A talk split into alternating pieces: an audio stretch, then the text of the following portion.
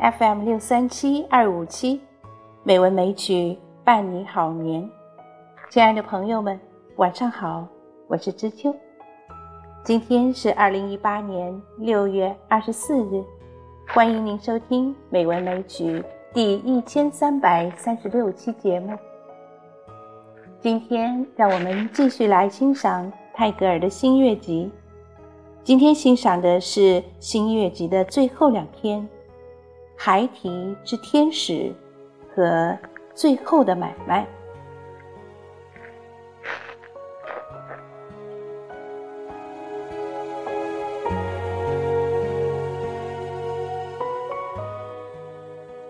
孩提之天使，他们喧哗争斗，他们怀疑失望。他们辩论而没有结果，我的孩子，让你的生命到他们当中去吧，如一线镇定而纯洁之光，使他们一跃而沉默。他们的贪心和妒忌是残忍的，他们的话好像暗藏的刀，可欲饮血。我的孩子，去。去站在他们愤懑的心中，把你的和善的眼光落在他们上面，好像那傍晚的宽宏大量的和平覆盖着日间的骚扰一样。我的孩子，让他们望着你的脸，因此能够知道一切事物的意义；让他们爱你，因此他们能够相爱。来。坐在无限的怀抱里，我的孩子。朝阳出来时，抬头挺胸，像一朵盛开的花；夕阳落下时，低下你的头，默默的做完这一天的礼拜。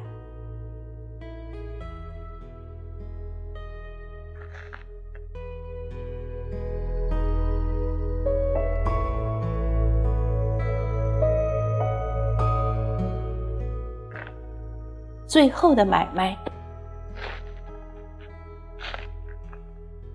早晨，我在石坡的路上走时，我叫道：“谁来雇佣我呀？”皇帝坐着马车，手里拿着剑走来。他拉着我的手说道：“我要用权力来雇佣你。”但是他的权力算不了什么。他坐着马车走了。正午炎热的时候，家家户户的门都闭着。我沿着区区的小巷走去，一个老人带着一袋金钱走出来。他斟酌了一下，说道：“我要用金钱来雇佣你。”他一个一个的数着他的钱，但我却转身离去了。黄昏了。花园的篱上满开着花，美人走出来说道：“我要用微笑来雇佣你。”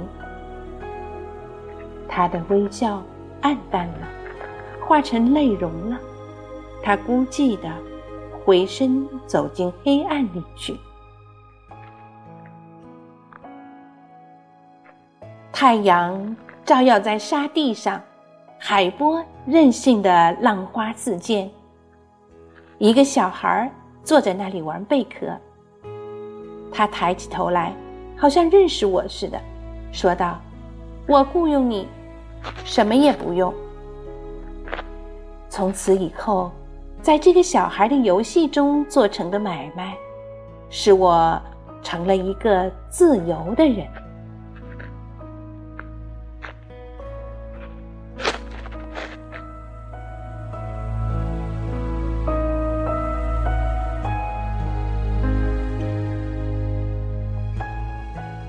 亲爱的朋友们，到现在为止，我们已经把《新月集》里面的四十篇文章全部都读完了。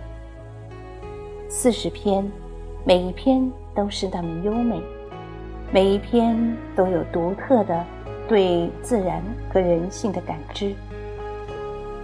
从这四十篇美文当中，我们深刻的领悟到了泰戈尔这位人类奇才的神秘和神奇。以后在我的节目当中，我还会和大家一起欣赏更多的泰戈尔的作品。亲爱的朋友，你说好不好呢？今天的节目就是这样了。